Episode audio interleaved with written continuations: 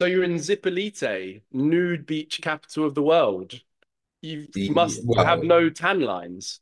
Of Mexico, yeah. I mean, it's an old hippie beach, basically. It was conquered or colonialized by the hippies and the counterculture in the 1960s, I think, and the 70s. But it's still got that vibe. It's very much, yeah. And it's also, it's called Beach of the Dead, and I think it's Beach of the Ancestors. So it was originally a sacred site, for sure, for the local people. And the waves are really, really intense. Some people speculate that's why it has this meaning in the indigenous language. I got swept out once and had to get rescued. Yeah, like I say, I was here 20 years ago and there was no lifeguards at all, and people would drown like once a week. I mean, it was very known for that, because there was no lifeguards. There was only a few shacks on the beach, so it was quite a it's very precarious. The riptide is quite bad. It's really bad. Yikes! Be careful. You've got to respect the sea for sure when you're here. Totally. I just wasn't aware. And then suddenly I'd been pulled out, and yeah, by the grace of God, before I'd even started to struggle, this chap had come out on a jet ski that had a surfboard attached to the back with some ropes. So I had to grab the ropes, and then he was like crisscrossing across the waves, and that was more scary than the actual moment he'd saved me from. I was like flopping up and down like a sausage, clinging on for dear life. And then I was naked, and I had to fill out like an insurance form. Didn't have to pay anything, but just for their record, in the lifeguard tower with all these clothed Mexicans looking at me with a mix of sorrow and bemusement. And probably slight disdain. Another crazy local Westerner. You haven't been swept out, though. Touch wood, no. I mean, like I say, 20 years ago you had to, and there was only a couple of shacks, so you knew everyone on the beach and everyone knew that you were really careful. I mean, nowadays there's obviously a lot more tourists, so people come here without realizing that but you really knew you had to be careful. Mm-hmm. I mean, I've been swept around by the waves and battered and slammed on the floor and everything like that, but that's all part of the fun, really, isn't it? Well, metaphor. Yeah, but you're integrating from a pilgrimage in the desert. Yes, with the Wirikuta or the Wicholas. Well, 2-week pilgrimage. We start in the desert, the Wirikuta, and then we go up to the communities in the mountains, spend a week in the communities, and then down to the coast to the other sacred sites. So we did 4 ceremonies over 2 weeks at all their sacred sites. Yeah, you need to integrate. It takes quite a bit to integrate, for sure. We went, when I did that same trip, I think with the pretty much same crew as you 2.5 years ago, we went to San Pancho on the West Coast for three or four days afterwards to put our feet in. Yeah, I was there last year, San Pancho, to finish. You need it. You need to be in the coast just to go, whoo, and try and land a bit, for sure. So tell us, what came up for you during the journey and the ceremonies with the hikuri medicine? I think this was my 6th pilgrimage with them since 2016. I think it's the 4th one in 3 years or 5th one in 3 years. I can't work it out. So, I mean, presumably it gets easier, but to be honest, this one was very intense. Every ceremony is, and I'm committed. I've got I've completed a 5-year commitment to a sacred site called Wolf Mountain, which is in the communities. Congratulations. Thank you. So I'm in the second, I mean, it changes. You never quite know where they were, but I'm in the 2nd year of a new commitment. So it's part of a 10-year commitment. So that is, and for them, they apprentice to the sacred sites. The sacred sites and the hikuri and the fire, that's what gives you the teachings. That's what teaches you everything. They don't really formally teach you anything. You learn directly from the medicine or the fire or the sacred, and more predominantly the sacred site. So that ceremony on the Wolf Mountain, which was is probably one of my strongest I've ever done, because I think with any of this work, with the sites, the spirits that are in the mountain, the wolf spirit, they're going to kind of look at you, especially as an outsider to begin with, and go, okay, who is this person? Are they committed? Have they got any real integrity about them? Are they just like a tourist, basically? Are they coming because it's a nice experience? So I think, and then once you complete the 5-year commitment, that's, they say then the spirits start recognizing you, and then they're, oh, this person, they're coming back, they're committed, we now can start working with them. So I think, like anything, you just go much deeper, much deeper, and that place, particularly if you're holding any burdens or traumas or anything, like any bad energy or whatever, that's going to clean you. And so, and for 2 weeks, the pilgrimage is just, it's basically stripping you down, cleaning you. The Wirikuta, which you went to, the desert, is the same. It just completely, anything, and it's normal. Look, you live in a, you've got stressful lives or whatever. And also because I do a lot of the healing work as well, so, and ceremony work for myself. So that can mean carrying stuff for the land in the UK and also for other people. So I come here really to clean myself and to make sure that I'm full power in order to do the work. So, but obviously any cleaning, any means kind of going through stuff, purging it or healing, or, and also seeing yourself. So it's just like layers and layers of seeing yourself more clearly, and it's not always good things that you see, it's not always stuff you want to see, really, but it, in order to, I mean, for me, they're very light, the Wira, and that's, I suppose, the thing to aspire to, but to be light. And I think us Westerners are really heavy energetically, and that's not necessarily just about individuals, that's generations and generations of ancestral trauma that hasn't been cleaned and cleared. And so most people are carrying a lot, hence the ceremonies in Europe tend to be heavy. So in order to get light, to get clean, you have to go through a lot of shit, really, basically, and then put yourself back together afterwards, because it's all very well doing the ceremonies and the pilgrimage, because it's all just, as you know, it's just like experience after experience without any time for integration. I know integration's this kind of buzzword now in the psychedelic community. It's like everywhere on social media, integrate this, and it's like they've suddenly realized that you have to actually put yourself together afterwards, and everyone's kind of selling courses on integration or whatever. But I think for me, integrate, it means feeling what has happened and releasing that. And most of the work happens after the pilgrimage for 6 months, and then putting yourself back together. Yeah, I had a really profound reset on this occasion out there. Yeah, I could go into it, but perhaps for another day. But I think I rushed myself back to the metropolis, Mexico City, a bit too quickly. Yeah.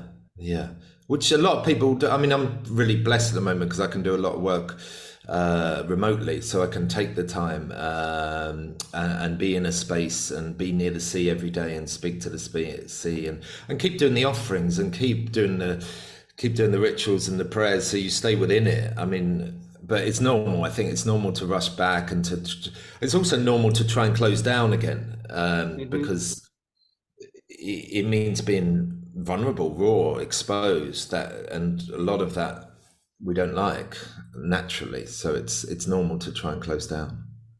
Yeah, mainstream society, at least in the West, isn't so accustomed to seeing 6'4" men dancing like deer with reckless abandon around a fire all night. But it should be. We're working on it. I mean, we are like, this is the kind of the slow movement of turning Western society around, and yeah, so until that does happen, I mean, it happens in the woods in Sussex when I where I do the teaching, but yeah, we've got to get it out. Although, Peter, some people say that, I know you weren't exactly speaking about peyote, but some people say that it perhaps shouldn't leave Mexico, or perhaps shouldn't leave the desert. What do you make of that? The hikuri, well, it leaves the desert. It's always left the desert because the Wirra take it back to the communities. And they've been doing that for thousands of years. And the bigger question is of indigenous people sharing their tradition, their practices with Westerners. When they first started opening up, because they were very protective. I was in the desert 20 years ago, but not with them, because the idea of them opening up to, they were still very closed down. They opened up a bit in the 60s and 70s, and I met an elder in the communities. Basically, he said, we opened up in the 60s, 70s, all these anthropologists came and these spiritual seekers, and they made all these promises. And some anthropologists made their career on the back of the work they did there. And he said they broke all their promises. They didn't help us as a people. And so we closed down again. And I thought that was kind of quite pointed. And then he said, we'll see if you lot are any different. And it was a fair enough challenge. And I think the idea of reciprocity has to be fundamental to any working with indigenous people, and not just reciprocity, to give back more. If you can help them with as we do, with a very practical financial help, changing the communities, making sure that they've got got clean water and stuff like that. I think you have to give back a lot and be part of these projects. But also, from their point of view, is that the West it's kind of the bigger picture, if you like. Humanity is on the brink. The fire is telling them that, Mother Earth is telling them that. And the problems have started a lot in Western culture, or not even Western culture anymore, more modern culture.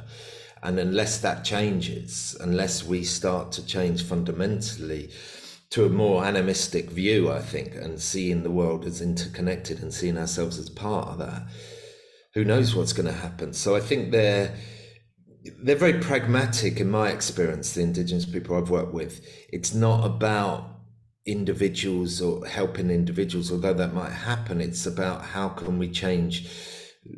We need the elements are starting to give humanity big warnings. The fire, the water is giving humanity big warnings. Indigenous people all over the world are praying and doing the rituals and doing the ceremonies to say, hold on, give us some time.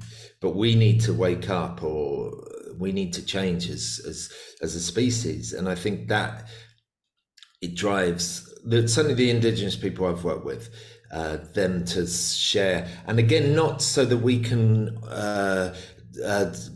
appropriate their traditions or take their traditions. I do a lot of teaching, but I don't teach. Obviously, I'm influenced by the Wirra and working with them, but I don't teach their tradition because it's not mine to teach. I teach a connection to the UK and the land there, and trying to remember the traditions that are already in the land. And most indigenous people are saying this: we're not here for you to become marakames or use our traditions. We're here to help you to remember yours. So I think it's a complex question, but I think the bigger picture is that indigenous people don't want to come out, certainly don't want to come out. They want to spend time with their communities. Every time they leave the communities, it's really hard. They can leave for 3 months at a time. They work incredibly hard. They bring a lot of healing to people, but they're doing it for a bigger purpose, really. That's my sense. Absolutely. That seems to be the case for me. And as you say, of the men and the women that I've met from the community, yes, so light and really just lighthearted. There's a seriousness and there's a solemnity too, but it's all characterized by a real gentleness and lightheartedness. Always, fooling around, and there's so much wisdom that they share as well, but it's all, not that serious and a little bit kind of anarchic. I think the older the tradition, because obviously the Wirra have got an unbroken tradition, pretty much. They're one of the few indigenous people who've resisted the Aztec, resisted the Spanish. There's some syncretism, but not a lot. the older the tradition, the more light. I mean, it's real powder. It's very light on the surface. It's very trickster-like. It's very playful. It's very lot of laughter, a lot of not taking things seriously.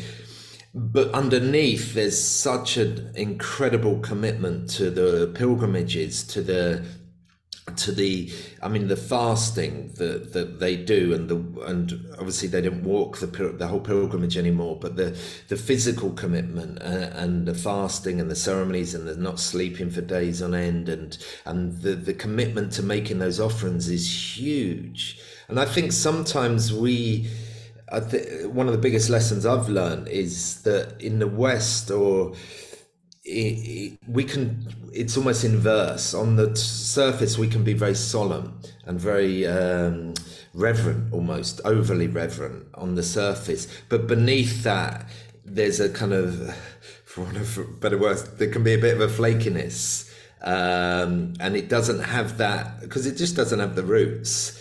And I think the stronger the roots, the more powerful the tradition, the stronger the commitment in a way, the stronger the discipline. Then on the surface, you can be much lighter, much more playful, much more. And plus, that's good medicine. I mean, that's how we learn, isn't it? This is a stark contrast to the stiff upper lip of the British. And then once you get past that, there's actually very little. It's just all just a kind of social awkward stiff upper lip. Although I don't know what sort of medicines these chaps are purveying. What do you mean, the stiff upper lip? Yeah, the stiff upper lip people walking around everywhere. I think they're just like, you know, couple pints and maybe like a scotch. Yeah, I mean, but that's, yeah, you got the stiff upper lip, and then you got pure violence and on every town centre, every Saturday night. And as soon as you kind of remove that, all that social conditioning, and then through the alcohol, yeah, it's pure aggression and violence. And I mean, working with the UK in the land in the UK, for really intimately and closely for the last 14 years, doing the teaching that I do and working in the woods. For me, there's a very wild spirit in the UK. It's suppressed through the kind of the mainstream culture, if you like, and that's why we have such this contrast of this so-called reserve and politeness, but then you can get the opposite on every town centre on a Saturday night. I mean, the Wirra and the marakames and the Mexican, they love coming over to the UK because they see that, they feel that wildness, and there's a similar sense of humour as well. There's a lot of piss taking. There's a lot of and I remember one of the, Rodrigo, who you know was the first, when he came over, he was going, "Oh, you're so pagan here," because we were doing the ceremonies in the woods, and I think that if, for any shamanic kind of renaissance or whatever you want to call it in the UK, it needs to have that wildness of spirit.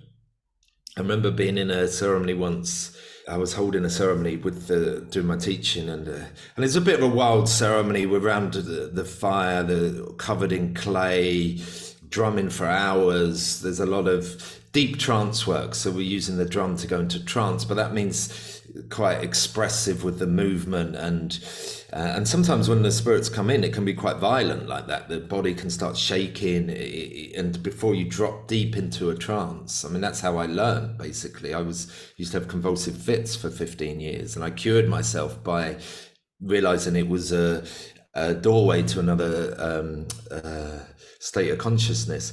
But I remember being in this ceremony and just like seeing everyone, and the drums are going crazy, the fire's crazy, everyone's we were using masks as well, and clay, and I was, and then I had this big vision of a deer, and I was kind of questioning it. I was saying, why does it have to be so intense? Or why can't I just do a nice retreat? We just like put out the mats and sit there, dress in white, and just kind of do a few stillness or whatever. I was like, why does it have to be so intense? And the deer answered me, and it said, because the land needs it. And I think that is one thing that the land in the UK needs. It needs a sense of wildness because it's an offering. And that is something that we've lost, and it's really important. We do the offerings with the physical offerings of the coins, the flowers, the candles, etc. But it also needs that wild spirit to be released. Otherwise, it's going to come out in destructive ways, as it does. Because the attacks on pagan culture were perhaps some of the most systematic in the UK, in the Western world. Right. Yeah. Yeah. And we went out and colonized the world. We also colonized our own people first. There was a certain kind of, without getting too political, there's a certain class that just went and really systematically colonized the UK and put it up and put it into this, I would say, emotional, spiritual, psychic straitjacket, and then spread that disease across the world. And I think that needs a lot of healing. It needs a lot of healing, for sure. But you're on the front lines. We didn't really introduce you because that's not really my style. We let it kind of roll through. But yeah, you're a shamanic healer and you work a lot with the drum, which may surprise some people. And I know that you do a lot of training courses as well. Yeah. Yeah, front line. Yeah, I mean that sounds really dramatic. But, in Westminster, like at the cenotaph, with a drum in one hand and exactly a mushroom that you're not even going to eat in the other. Yeah, exactly. The revolution, come the revolution. I mean, I spent years in protests, like anti-GA, etc. That was quite a bit of my training, actually, in the late 90s, early 2000s, like protesting, being in Genoa. I don't know if you remember in 2001, where there was a massive 500,000 people were protesting the G8 and capitalism. It was very... the excesses of capitalism and very anarchic. I mean, I know I was working for Friends of the Earth. I was in a lot of kind of NGO, doing a lot of that work. But I think what I realized, and that was in the desert. I came to the Wirikuta in 2002 and had the vision that all that stuff is well and good, but there was a lot of energy that was being wasted, I think, or a lot of anger, a lot of kind of protest, a lot of kind of acting out, if you like. And that it was time for me. I was around 28, 29.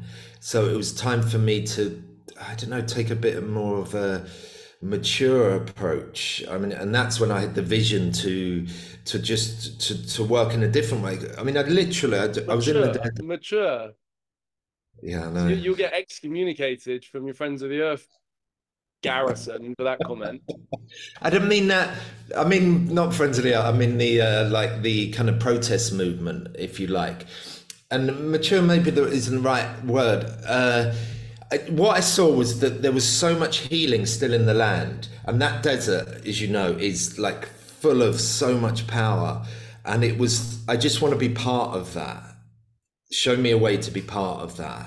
And then I got the vision to go deeper into this path, maybe learn to help people one-on-one, which I did for 7 or 8 years, doing the one-on-one healings full time, and then started teaching that.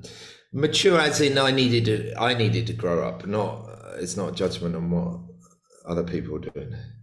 No, of course. And yeah, there's obviously a massive place for protest, and so many innumerable examples of how they've had direct impacts, and even when perhaps they don't politically, you see how many people are out there making their voice be heard, and the decision makers either way are going to notice that. Yeah, I think what I saw was a lot of people were burning out really badly. And you can do that for a few years. And when I say mature, I mean it, and I think that's happened with it. I mean, when I went to a few years ago, when they took over London, Extinction Rebellion. Extinction Rebellion. I could see how much that had evolved in terms of not being too directly confrontational with the police and with the forces, and I think that evolved in a really good way. I think back in the 90s and early 2000s, a lot of people were burning out, a lot. And in the kind of environmental movement, because, and still does, because there's a lot to hold. It's, and you've, people doing incredible work, but it's a lot to hold. But you're right. I mean, a lot of folks I know of have moved into more spiritual realms or plant medicines or other bits and pieces that might provide them more nourishment. Yeah, I think it needs to go back as well. Like, I think sometimes people can go too much into the spiritual and it becomes, and then it becomes very individualistic as well. I need my healing. I need to get what I need to get, and people forget about society. So I'm not sure I've found that balance yet, but I think it's really important, the balance between doing, say, the spiritual work, the cleaning, the healing, and being also protesting and pushing society. I'm not sure to change. I haven't found that balance. I came from one and I went too far into the spiritual for a while, and then coming out, but that's, I suppose, just a process of, again, growing up and trying to, you're trying to change, I mean, we're trying to change massive things in terms of the way people view reality. I think if there is, and that is what drives me, if there's, politically now, if people can see the world from a more animistic perspective, the way we treat Mother Earth, the way we interact with ourselves as a community and with the earth, is going to change automatically, because that is an extension of it's a relation. The tree is a relation, the animal is a relation, the plant is a relation, or, to be fair, is an elder, and that we need to respect that. Yeah, the spiritual community obviously does get a bit of criticism for perhaps not stepping in and making their voice heard on political issues. That's what may have led Medicine Festival to put a statement out on Israel and Palestine a week or two ago. I don't know if you saw it, but they got quite a lot of criticism for it. I suppose there's probably a silent majority that maybe might agree with it as well, but it kind of sat on the fence. I think any of this work can fire us up politically. I think there's two things. A wisdom comes in of acceptance. There's that paradox. You have to accept the world as it is in order to heal anything or to change anything. So that comes in as a kind of and that's what I was saying about the maturity, that sense of you can't force change. You can't be constantly driving change, because you'll just be one of millions who burns out. And yeah, you may be, and maybe that is, for some people, that's a real sacrifice and that's their life path. Great. So that wisdom come, but also the firing up of, I mean, for me, my passion now is Indigenous people, which it always was, really, because they're on the front line. They're losing their lands, their sacred sites are being drilled and mined. Their lives are actually on the front line, and they still live in a lot of poverty and struggle from day to day as well. So I think it's really important to retain that political edge. Shamans traditionally, they're not necessarily the peacekeepers always. Shamans through time are there to kind of fight for the culture, if you like, and fight for, but also more importantly, they're there to fight and listen to the spirits of the land. They're there to what is needed, and that's going to come into conflict with human society. It always does. What the land needs, what is, and again, it comes back to that bigger picture thing. It might go against the immediate needs of the human community. So I think you have to stand up for that. Whatever it is, I mean, whatever you can't fight for everything, for sure, but to stay true to your political principles. So how does the land get its voice heard? I know you were talking about the wild spirit of the UK as well earlier. Maybe you could unpack that a little bit. I'm already hearing accusations of woo. Of woo. Fucking hell. I mean, are you... yeah, I mean, that's fair enough. I'm standing in a field covered in clay and a mask with a drum talking to invisible beings and taking it seriously. I mean, it's, what can I say? And making a really big point out of it. How does the I mean, that's the role of the shaman. This is something through the kind of... I think, and this is me gonna get on my high horse a bit, a lot of the shamanic renaissance, psychedelic renaissance in the West is very disembodied. It's very disconnected. People work, for example, they could be connecting to animals that don't exist in their local environment. They could be connecting to different cultures or more abstract principles of universal consciousness or love or whatever that is, which is all great, but it's disembodied, it's disconnected.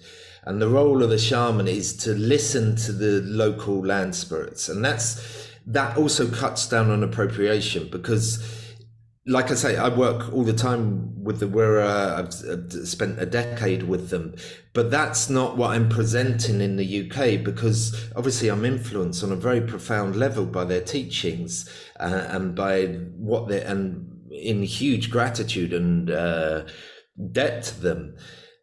But I have to listen to the land and what the land requires in the UK. And that just spends, I mean, I've been working in one woodland now, doing the teachings for 12, 13 years. And basically most of the ceremonies that I teach have been influenced obviously by all the work I've done with different cultures, but they've come from the land. They've organically grown out of the land. So listening to the land, that's the role of the shaman, listening to the local land spirits. What does the, and any tradition in the UK is going to be completely different from Mexico, because our elements are different. We're much more wind and water, as opposed to the fire, which is very strong here with the sun. So it's listening, it's evolving, it's finding the songs, which is another really important thing in the ceremonies. It's taken me over 20 years to find the songs of the land, I think. They're certainly not in English, or they're more tonal, but it's taken a long time to be able to, and that's what essentially shamans do, marakames, ayahuascaras, they're singing the song of the plant, and they're singing the song of the local gods, goddesses, the local land spirits. So that can only be done through just continually going into trance, continually giving the offerings, communicate and listening to the land. If that's my subsequent question will be a bit more straight-laced and serious. How did you learn the ways of these folks then? How did you begin to be a shamanic practitioner? I mean, I've told this story. I was mad for years. I mean, I had a huge experience at 14 that just spontaneous.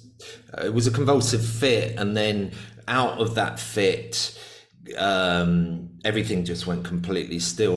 It was, I mean, I can put words to it now, like a unitive experience, an experience of oneness, of complete love and light and power and beauty, but it came out of nothing. It was like, and to be fair, I've had a lot of experiences in trance with the medicines, without medicines, but nothing really got close to that experience at 14 that opened me up, but I had no context for it. I was going to be a professional footballer. I was grown up in a very normal household, and so I shut it down, and then for 14 years we suffered the fits, minor psychotic breaks, a lot of anxiety, a lot of terror, because being open up to that level of consciousness when you've got no context and no roadmap for it is terrifying. It's awe-inspiring in the moment, but afterwards it's that whole thing of putting yourself together. It took me 14 years, and it was only really discovering shamanism that I managed to put myself together, mainly because I had a roadmap or a context. Wow,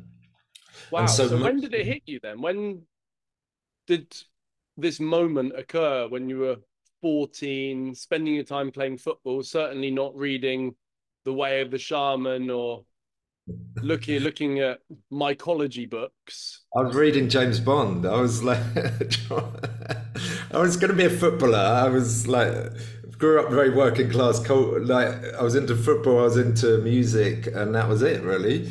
I mean, I went to India at 24, and that. I'd got into the counterculture before that, and started becoming interested in the Beat Generation and then the counterculture, etc. And then I went to India and I was like, what the fuck? This thing's been going on for thousands of years. I thought it just got invented in the 60s, all these ideas. So obviously as India camp, that was and because I would go through periods of intense mental illness for a couple of years and then it would calm. I'd find something spontaneous, but I kept it all. I didn't trust Western medicine, but I was also had a lot of shame. So I didn't really speak to anyone about it. I kind of really held it all in. And in those days, no one talked about depression, especially as a man and like in that kind of culture, no one talked about feelings or anything. So I kind of went on, and then India woke me up to go on a journey of spirituality. And I got into a lot of Eastern traditions. I did a Vipassana that sent me mad again. I had to leave after 6 days, and that was another 3 years of hell. That's since I've found quite a lot of people, but I'd never meditated before. I mean, it's classic me. I'd never meditated, and I was like, okay, I'm going to do it in 10 days. I'm going to like learn, like do the fast track. And I think I arrived even with a hangover, and it was hell, and I had to leave after 6 days. It just brought everything to the surface. And then I discovered shamanism, and that really helped me put myself back together. And then I started helping others. But I suppose because I was blasted out, and looking back at those 14 years, I was completely out of my body. I was from a spiritual, energetic perspective, my soul just went, whoa, and it took 14 years to kind of really come back. So now as I teach, I'm not that interested in blasting people open. It's much more about, opposed to use that integration word, anyone can take a plant or a medicine or a drug even, or do vision quest for 4 days and not drink and put themselves under huge pressure and open themselves up. But it's what is useful to bring back. So I'm kind of the focus is always on this integration. Like what is practical? Because being that open isn't that practical. Sure. So what happened during those 14 years? I'm curious. You managed to sort of hold down jobs, relationships? That's a good question. Some jobs. I mean, in those days, it was a bit... less pressure. Nowadays you have to have a career at 13, and in those days it was more acceptable to drift. I mean, I traveled for 2.5 years as well, and after the Vipassana, a year of that was really difficult experiences. Yeah, I managed to survive, but it was uncomfortable. But it wouldn't be permanent. It would be kind of, there was a couple of like 2-3 year periods. One of them after the Vipassana, it all kicked off really after an experience with an ecstasy tablet when I was 19, after the 14, and that had opened me up. It was in the height of kind of rave culture, and that precipitated a lot of the anxiety, the psychotic break. I mean, I've got a lot of self-control, which can be a good thing and not a good. I mean, I would be walking along the street, and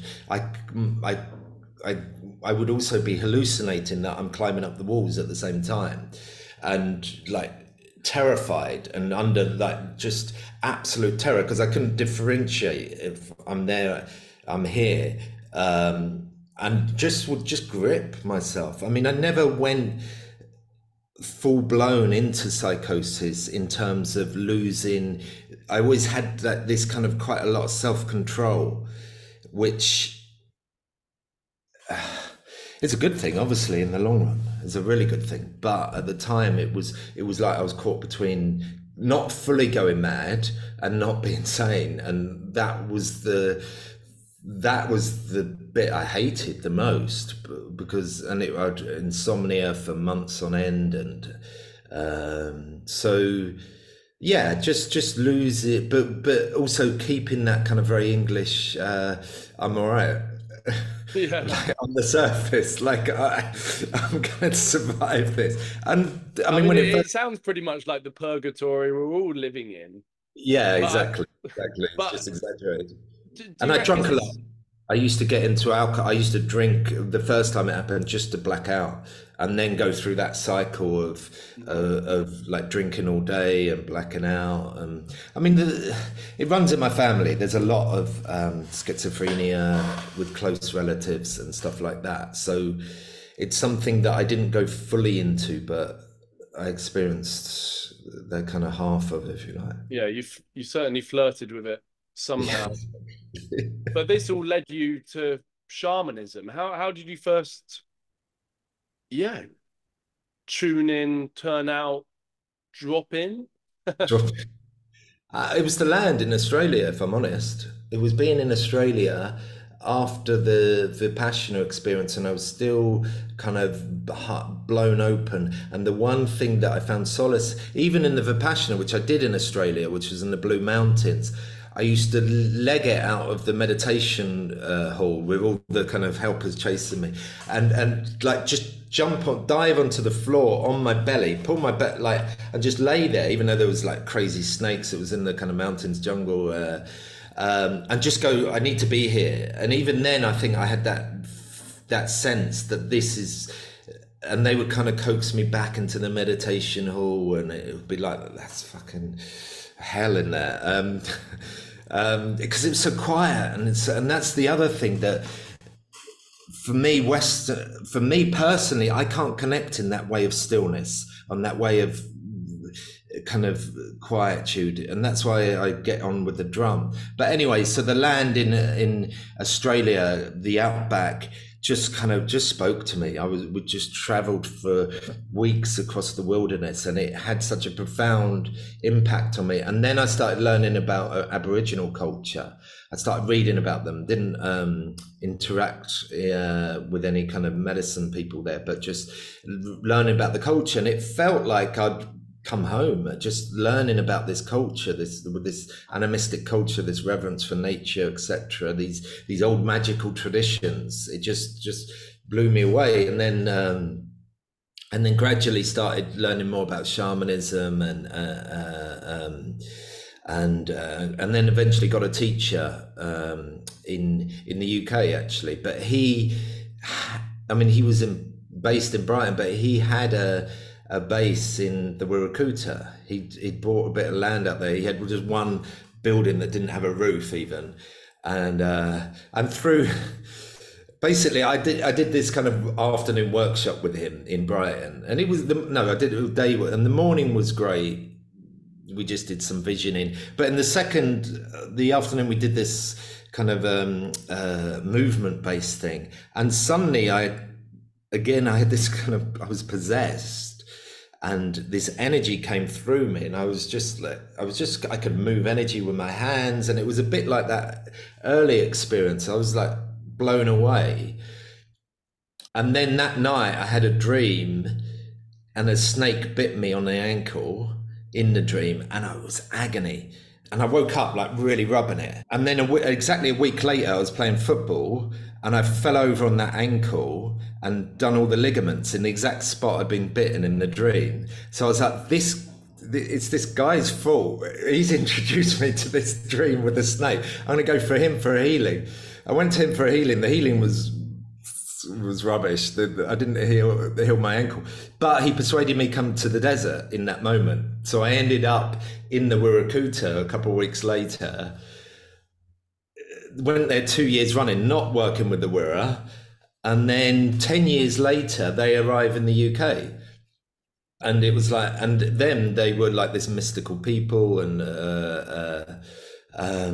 like no one could get close to them. And then suddenly 10 years later, because I hadn't worked with any medicine, I just worked with a drum or any other, I'd been really focused on that practice for 10 years, and then they arrive in the UK, and obviously Kayamari, the spirit of the hikuri, was chasing her offerings, chasing me down to Sussex woodland. What a story. So what do you prefer, getting in a trance with a drum or eating peyote? Personally, the drum, I would say. I find I love the world culture, and obviously the hikuri is an incredible teacher, but I find the I find medicine ceremonies full on, if I'm honest. No doubt. I love sweat lodges. I love or temescals or sacred saunas. I love and I love the Wirikuta culture, but I'm more interested in the culture. I've never been into it because of medicine. That's a byproduct. Obviously, it's a huge byproduct, and it's hugely healing, but it's hard. I think when you make a commitment for 10 years, it takes you deeper and deeper and more layers off. So, I mean, I love it all, if I'm honest. I love it all. I love ceremony. It doesn't matter whether it's medicine or non-medicine. I just love the ritual of it. I love the ceremony. I love the humor of it and the place that it puts us in. And just the connection. I was in a ceremony of sorts on Sunday. There was a sound bath, and then we did art therapy, and then there was music in the evening. And just being in a circle with 20 of your compatriots, when else do you have that opportunity to really authentically relate and connect with each other? Exactly. Yeah, it's that connection. It's connection to the group, to each other, to yourself, and to the land. It's that making that connection. So what's it like then, being in a trance to the beat of a drum? It's very embodied to begin with. So when you're working with the trance with the drum, you've got to be drumming quite relentlessly for quite a long time, for hours and hours and hours. Usually fasting, so the body is kind of is weakened a little bit, and then obviously for the first 10 minutes 20 minutes you're going to use your own energy, and everyone's getting really like yeah, let's go, and then the energy dissipates, the personal energy dissipates. It's not even about the drum, it's about what we call it's more like a possession based trance, and possession has a lot of negative connotations, but really a lot of shamanic traditions use possession-based trance. So you give your body over as a vehicle for the spirit to come in and to move you, and then that creates ecstasy. It creates this sense of power, of ecstasy, but it's a very grounded, embodied experience. I mean, it can go further. You can then propel yourself way out and have extraordinary visions. But it's more like a coming in, and I think that's why it suits Westerners, because we're very disassociated in our society and our culture and individually. So I think it's really important to come in first to the body, to land in the body. It's a very sensual experience, of that connection with nature, especially if you're there with the fire in the woods. I mean, nowadays I don't need the drum. I've been working with it for 20 years. So I can go into a trance very quickly, and I use a lot of chanting now and singing and the voice, and working with the medicines of the UK as well, which is where my work is very much going. So that is probably my favorite now. But I think if anyone is learning shamanic stuff or whatever, or working with plants, I think it's really important. I mean, I'm a bit of a purist like that, to have a way without medicine, and the drum is a huge gift for that. And it's very grounded. Are you able to have any influence upon the spirits in which you're summoning? Yeah, because I imagine there's a lot of spirits out there, right? Yeah, I mean, that's my job. That's the job of anyone holding the ceremony. You've got to make sure the spirits coming in are the ones that are the helping ones, the ones that can... I mean, there's two things that happen in a ceremony when you're embodying the spirits or merging with them, is that any spirit can come, the trickster spirits, the spirits of sickness, chaos, disease, and they do. And my job and is to make sure they get cleaned out very quickly, and there's protections are in place. But the other thing is, the minute you start connecting to power, whether it's the same thing as when you take a medicine plant, the first thing the medicine plant does is, or the spirit is, scans your body and looks where any blockages are. When usually people feel nauseous, they can get well or purge. And it's the same, it's exactly the same principle with the drum. When you bring in the spirits, they're going to start moving into people's bodies and see where the blockage is and start discombobulating those blockages. So then the ceremonial space becomes full of all these energies flying around, which is people's sickness, basically. So again, my job is to make sure that sickness, as it arrives, is shifted out. How do you do that? And how can you discern as well between the energies one wants to welcome and the ones you want to dispel as soon as possible through means in which you're about to reveal? Just experience. And to be honest, the biggest training there is, and this is, everyone wants to hold space, everyone wants to kind of hold a ceremony, but I learned working for 7 to 10 years, and now up to 15 years with people one-on-one. So I doing the one-on-one healings. So I learn about the spirit of sickness very much by treating thousands of people. And I know what the spirits of sickness, the trickster spirits, what they look like. I know how to discern them by thousands of people going into their energy and holding that one person. But you're never holding that one person. You're holding them, you're holding all their connections, their family, their ancestors. So working with one person, you're working with a huge array of spirits already. If I'm holding a sweat lodge, for example, I'm doing that kind of healing on 20 people. I need a lot of power, I need a lot of strength, I need a lot of experience. And so that's why the one-on-one stuff, which is a bit less glamorous, if you like, than the holding of space of groups, for me, that needs to be done for years and years and years to learn really specifically how to discern the different spirits, what is power, what's energy, what's helping spirits, because the trickster spirits are tricky by nature. They can trick you into believing that they're helping spirits. So you need to be able to, and that can only be done through experience and making mistakes as well, and screwing up. What drives you to do this work then? I think at the beginning it was to give back, because I received a lot of healing myself. I was relieved of a lot of my symptoms, the fits, the extremes of the mental illnesses, the highs, the lows. What, the chap that broke your ankle did manage to do that? No, the spirits did it. I mean, he helped, as all the teachers do, but yeah.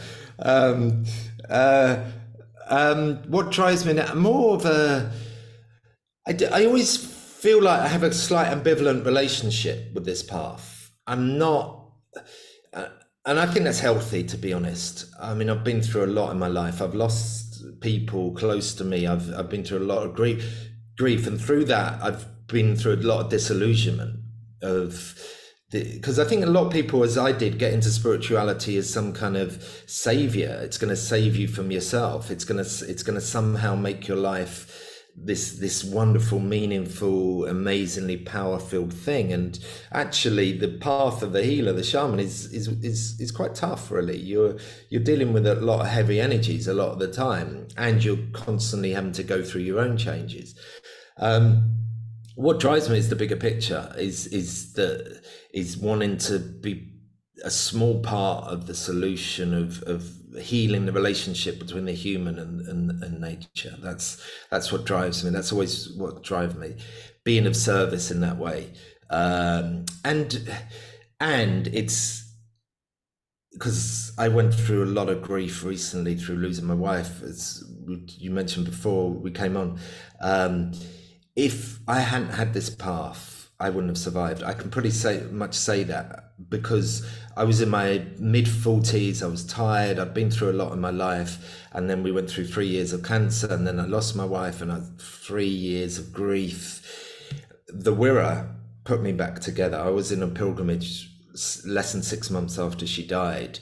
It was one of the most hardest thing I did, but they put me back together. They've given me so much support as a family, the community I've created through the work I do, they held me even and gave so much back. So, and this path, the meaning that it's given me, even in the deepest tragedies, is what there's no choice, and it also, it makes life so much richer. I mean, it does. I always say this, you look at the Wirra, they spend 6 months of their year doing offerings, doing pilgrimages, spending most of their spare money on all these offerings, on all these pilgrimages, praying thousands of miles away that the rains might come to the community, praying to God. You could say that's crazy behavior. They'd be much better to use that money into development, develop the communities or whatever. But, and it doesn't matter. You can only judge it from your experiences, I believe, and my experiences are the spirits are as real as me and you, but other people might not have that belief. However, I look at their life, I look how light they are, I look at the richness of the life, and I look at the richness that shamanism creates. There's no better moment than crawling out of a sweat lodge at 3 in the morning after putting yourself under this extreme pressure and like singing together and everyone's just wiped. And you just feel that magic of being alive. So yeah, that's what drives it. That feeling at the end of a ceremony, the laughter, the feeling of closeness, the feeling of the ridiculous. I was saying this the other night to some students. It's not a real shamanic ceremony unless in the middle of the night, at some point, you look around and you have a moment of thinking, what the fuck? What's going on here? This is ridiculous. This is stupid. This is... That's when you know it's a real kind of ceremony. It's the same with the pilgrimage. Those moments, that's what keeps me going, definitely. What an epic response. Oh, yeah, I can tell you've lived more than 9 lives. And yeah, it's great that you've got this sense of perspective and that you're giving back and that you're training, I guess, future generations in the UK. And I know that your course is fairly... well regarded. I am curious though if it made it more difficult being somewhat in the public eye during your wife's illness and then afterwards, because I remember that was the first time I ever heard of you. Right. Some of the statements you made following her sad death, I think you were invoking some of the themes that we've discussed today, but it was viewed fairly sympathetically at the time, which might speak to a changing culture around plant medicines and shamanism and earth religions, or simply the high regard your wife was held in. Yeah.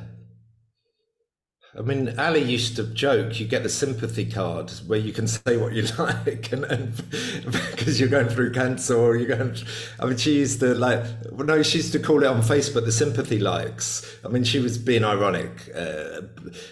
She was held in a mass, and she wrote so honestly on her blog about, because she'd been with the Wirra, we'd been on pilgrimage together, we'd been working together in the woods, and she'd held this position in the public eye, obviously, as a ex-TV star, and was incredibly brave with her vulnerability and honesty, and that profoundly affected a lot of people, I think, and it inspired me. I mean, I've always been a bit of an oversharer anyway, I think, because it counteracted those years of just keeping everything locked in when I was mad or going mad. So I kind of went the other way.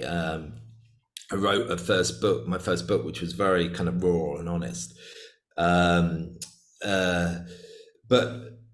I think there is a few things. There's grief profoundly touches people, and it means that people share that grief and really open their heart to what you're saying. And I think that's a really beautiful thing. And the support you get back from that is incredible.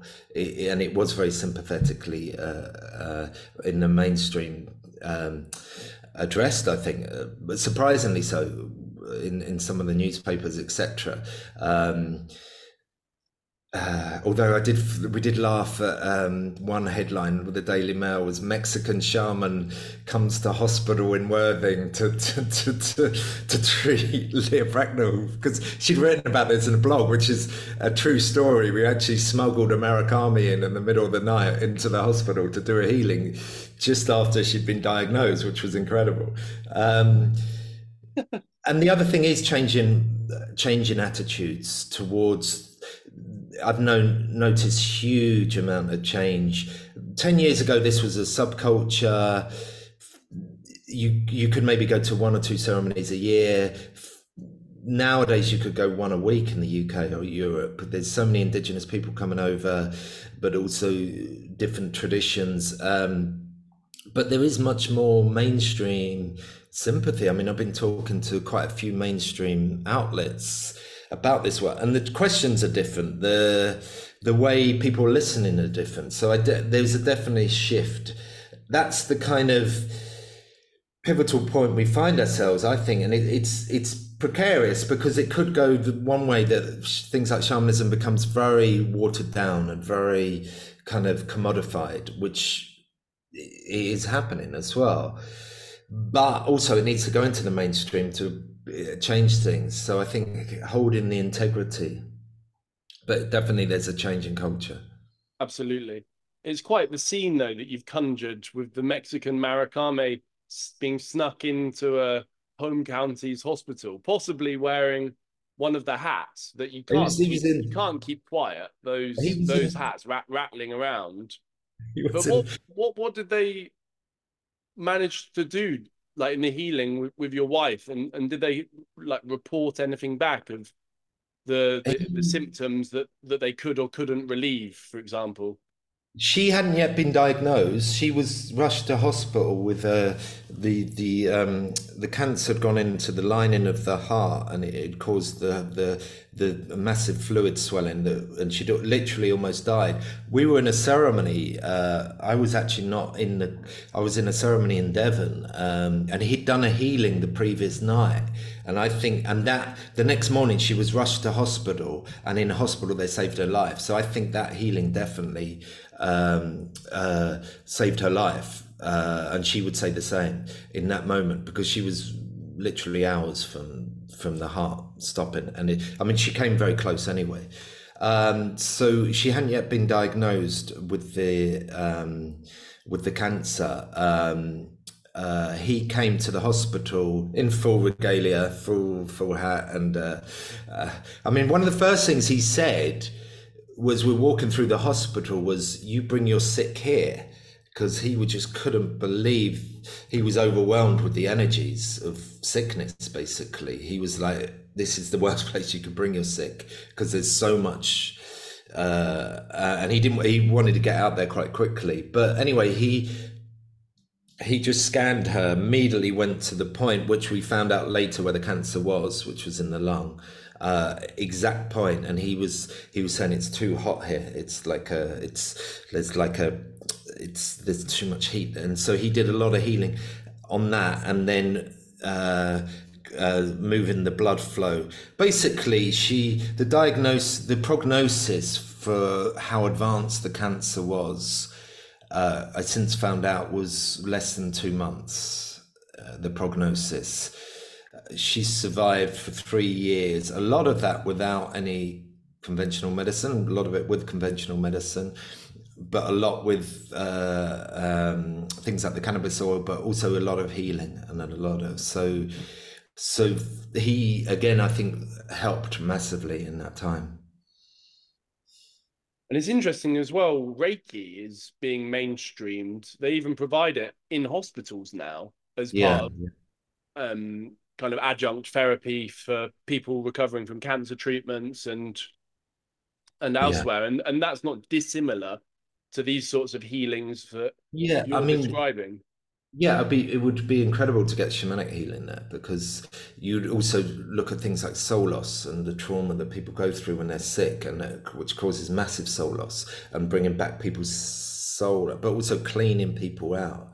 I mean, Reiki is definitely a really good first step, but the shamanic healing tends to go much, much deeper, and to attempt to address some of the root causes. So it would be, I mean, that's what's really exciting. That sort of stuff is what's exciting about going into the mainstream. That sort of work. There's also obviously the prison work that people do with medicines like ayahuasca, but also with sweat lodges. So that kind of ceremonial, bringing people, going into prisons and bringing people into ceremony. And that's really what is like, because the danger is it becomes a bit of a middle-class sport, which I've always said about shamanism, because it is people with more, it tends to attract people more educated, have got more kind of time on their hands, if you like. But it really, which is ironic, because you go to the communities and it reminds me of growing up on a council estate in the 70s. It's like rough and everyone knows each other's business. It's the kids are half wild, running around, really cheeky. And so actually the indigenous is completely different. So I think things like that is really, really amazing to that's the way shamanism can really land in a really practical way. Ayahuasca in prisons though, did I hear you correctly? Yeah, they use that in Brazil quite a bit. There's been a lot of programs around that, particularly with the most violent offenders, like people in for life or the most violent offenders, and they're having incredible results. And so do they consent to it, or are they prescribed by a judge? No. So 15 years and 12 ayahuasca ceremonies. Can you imagine? Just give me the time. And they get carted off to be force-fed this sort of like cigarette butt infused Bloody Mary drink. It's a bit like the what was it?